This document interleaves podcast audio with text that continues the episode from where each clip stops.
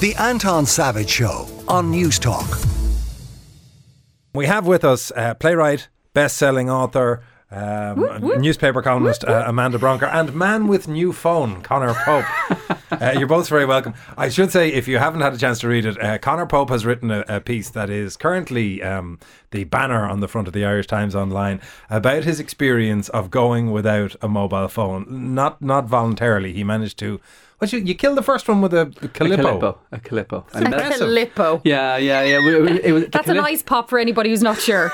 The Calippo was brought to the pool and it was in the bag with my phone, Ah. and then we forgot about the Calippo, so then it melted and formed this soggy lake in the bag. And then my- Amateur. Ex- listen, uh, tell me about it. Tell me about it. But the impressive thing is that you managed to kill another one three days later. Yeah, then I I eventually, so I said I'm going to go on a digital detox and I'll be great. And then I would last about 48 hours and I thought I can't do it anymore. So then my wife insisted I buy another phone, basically because I was badgering her constantly about going, What are you doing on your phone? What's on What your phone? What did you miss the most about your everything, phone? everything, everything. It was Like just social well, uh, media? Listen, I'm, I, I, The Twitter. I, actually, no. Do you know what? I, I missed Twitter the least, but you know, uh, I missed things like you know.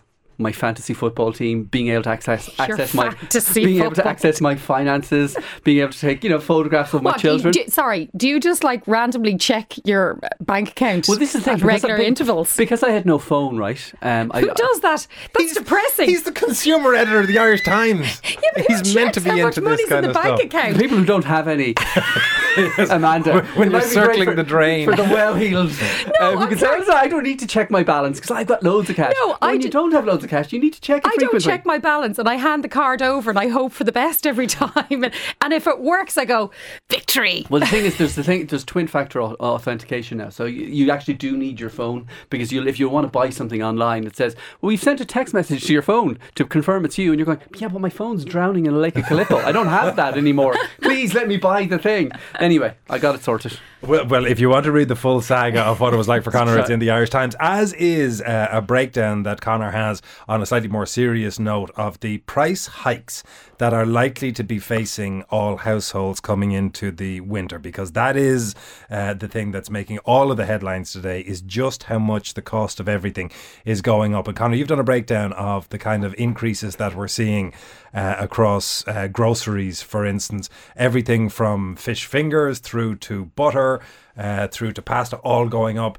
Plus, the really scary stuff is the cost of uh, energy and the hikes that we can expect there. Absolutely, and the funny thing is, I wrote a piece for the. There's a Irish- funny thing? Yeah, I wrote a piece for the Irish Times in February, early February, and I estimated at the time that Irish people, Irish households, could be worse off by around two thousand euros once all of the price increases that were coming down the tracks That's in too- February too naive. um, were, were, were, were, were rolled out. And the, uh, the piece today starts out by, by pointing out that we're likely to be worse off by at least 4,000 euros. And that's 4,000 euros after tax, which means an awful lot of people are going to have to earn 8,000 euros just to stay in exactly the same financial position they were in in 2020 or 2019. And when you the, the, the grocery price thing is this rolling story we've had since April. So basically, I have a shopping list of 25 items, and every month I price them and I see how much they've gone up. And you see things like dairy products, you see things like breads, you see things like pastas, all going up by 10, 15%. And that's borne out by Kantar's, re- the retail analyst figures, who estimate that if you were to just buy the same stuff in 2022 that you bought in 2021, as it stands, you're going to be worse off by around 700 euros. And that 700 euros is based on prices being static as of today. But of course, prices are going to continue to go up.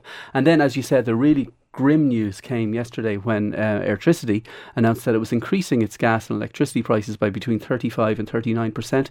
And you think of percentages and you go, that sounds like a lot. But then you think about what actually that means in terms of cold hard cash.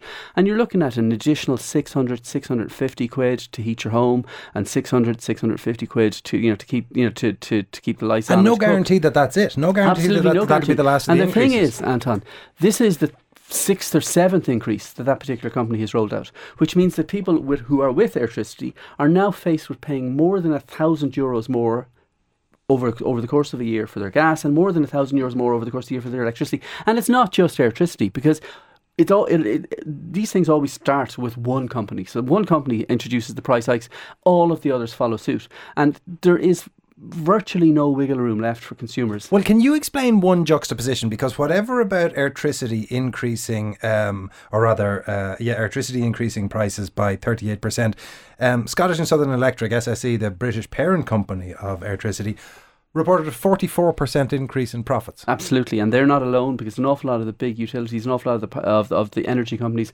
are seeing this huge bounce in profits because, of course, when prices go up, let, let, just like and, and without pointing pointing the finger at an individual company, but let's say a company has a, a baseline profit of five percent and they charge 100 euros. Well, then they're making 5 euros for every 100 euros they sell.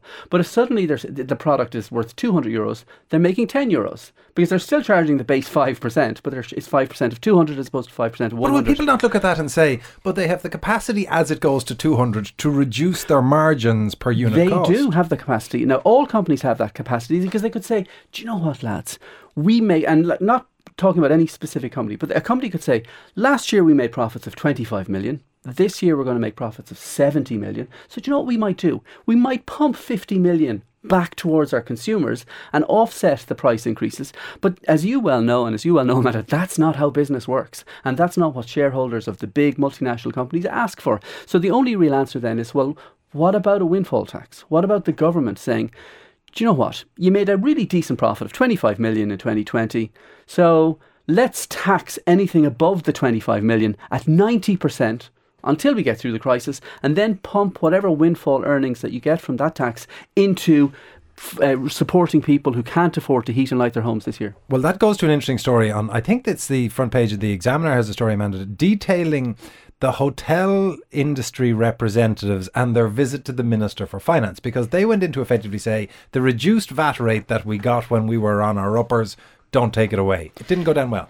It, it didn't go down. well. I, I have been over the summer. I have been working in a restaurant um, that a friend of mine owns, and it's been really hard for her to get staff. And there was no point in me putting on any plays during the summer because nobody was going to come.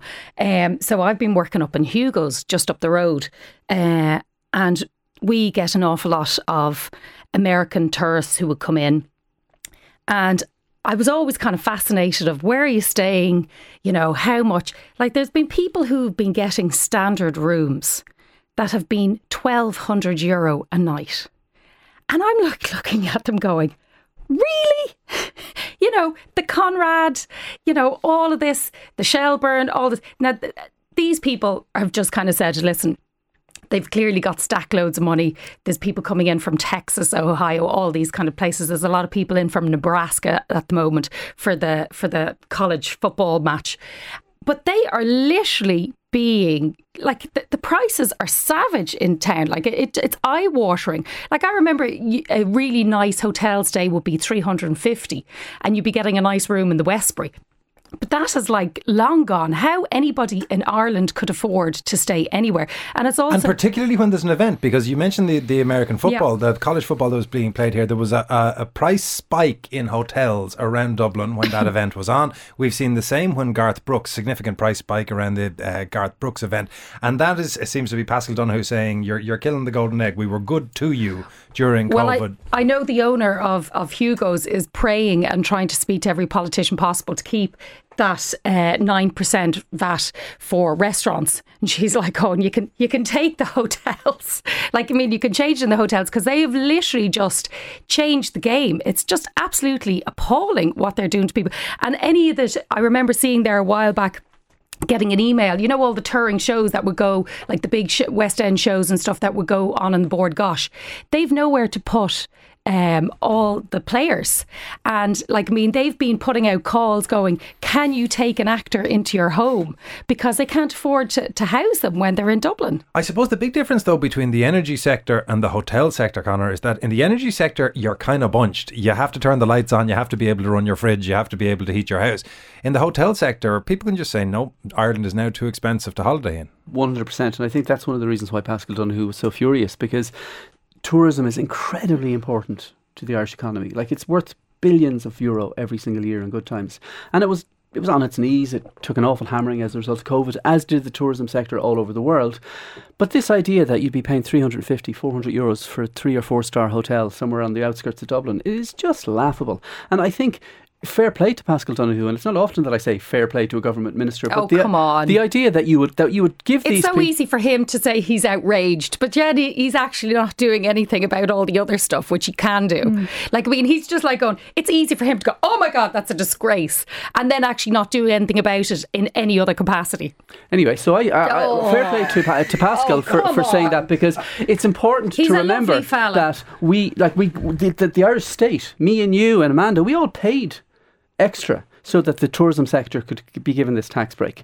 And if the tourism And not just sec- tax break, all of the supports that went in during COVID, which were 100%. not So if the tourism sector is going to then gouge Irish people by charging 300, 400 euros for a really basic hotel room, well, then we should take away that reduced tax rate. And I'd love to do what, as your friend says in Hugo's, I'd love to say, okay, well, there was re- the restaurant sector haven't done that to the same extent. They haven't. So, but I, I, I wonder is there a mechanism in place where you could say, okay, we're, we're going to give the 9% rate to the restaurant sector, but we're going to charge the hotel sector 13%. I don't know if that mechanism exists, but I think people who, I think businesses and operations and industries who reward their customers in tough times should be rewarded insofar as is possible by the state. Obviously, the cost increases that are coming down the track are going to have an impact on pretty much everybody, but there are those who are going to be significantly more impacted than others.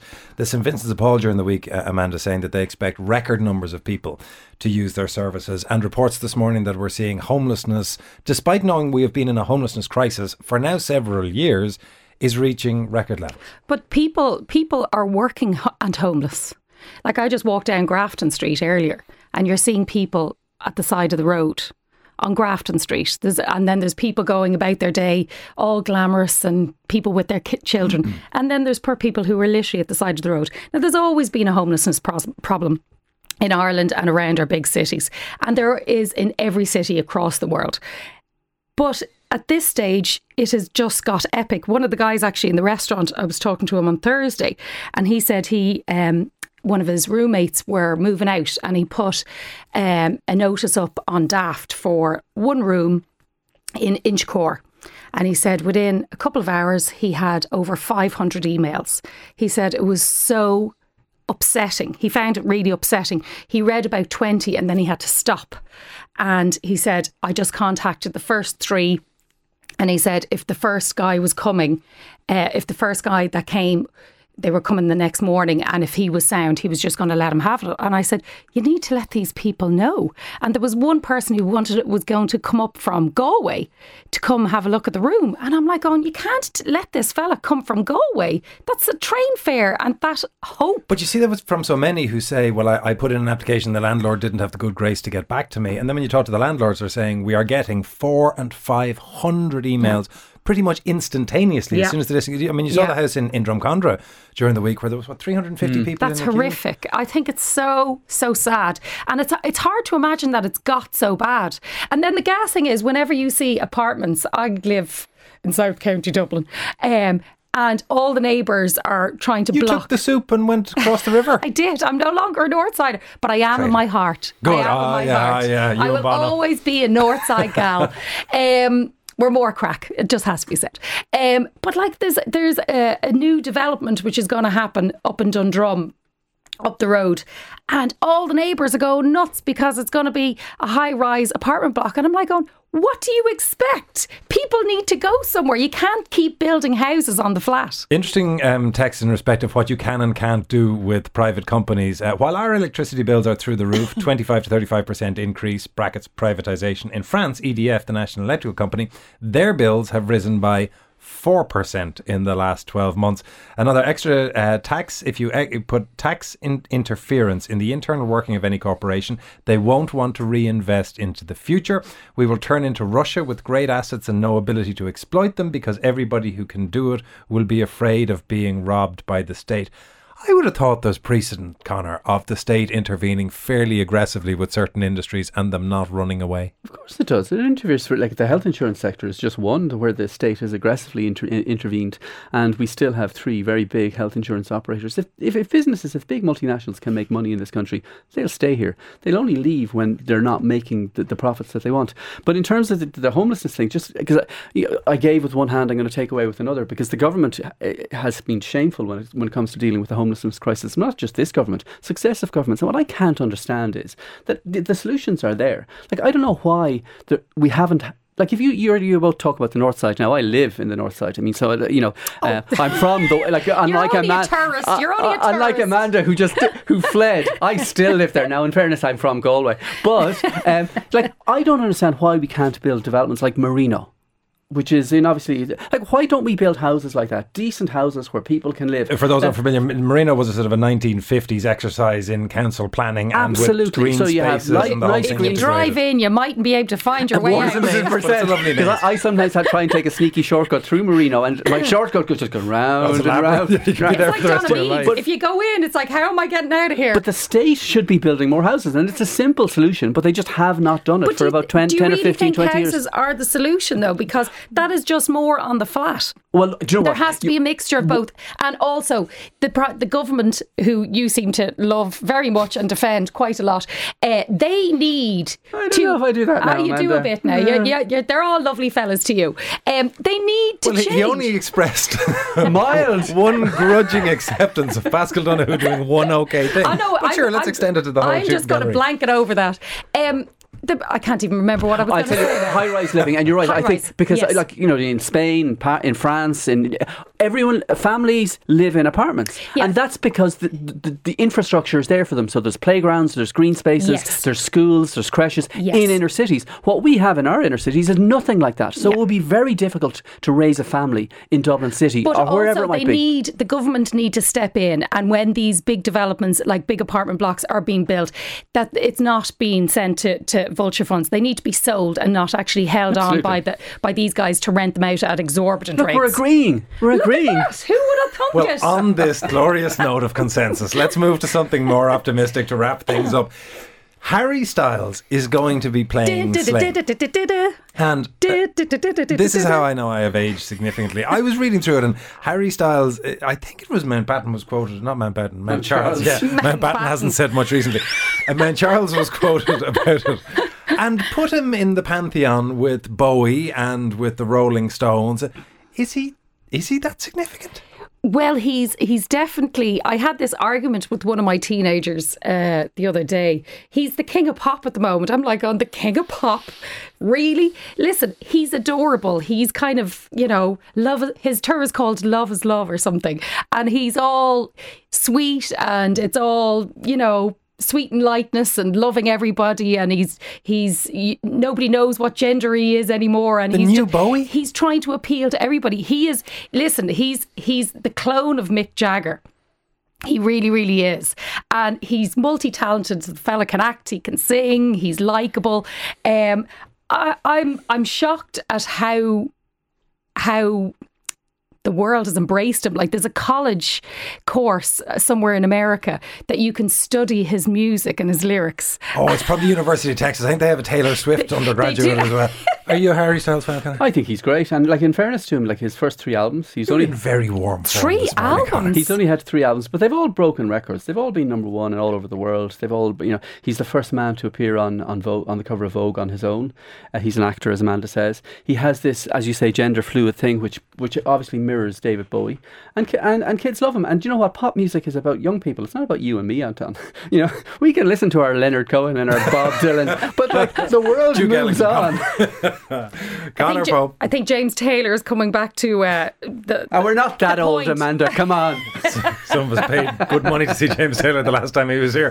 Conor Pope and Amanda Brunker, thank you both very much. 53106 if you want to get in touch with the show. Text saying one night stay plus two weeks parking and a shuttle to and from Manchester Airport, three to four star hotel, £140 sterling. You'd do well to find anything along those lines in uh, Dublin. The Anton Savage Show, Saturday morning at 9 on News Talk.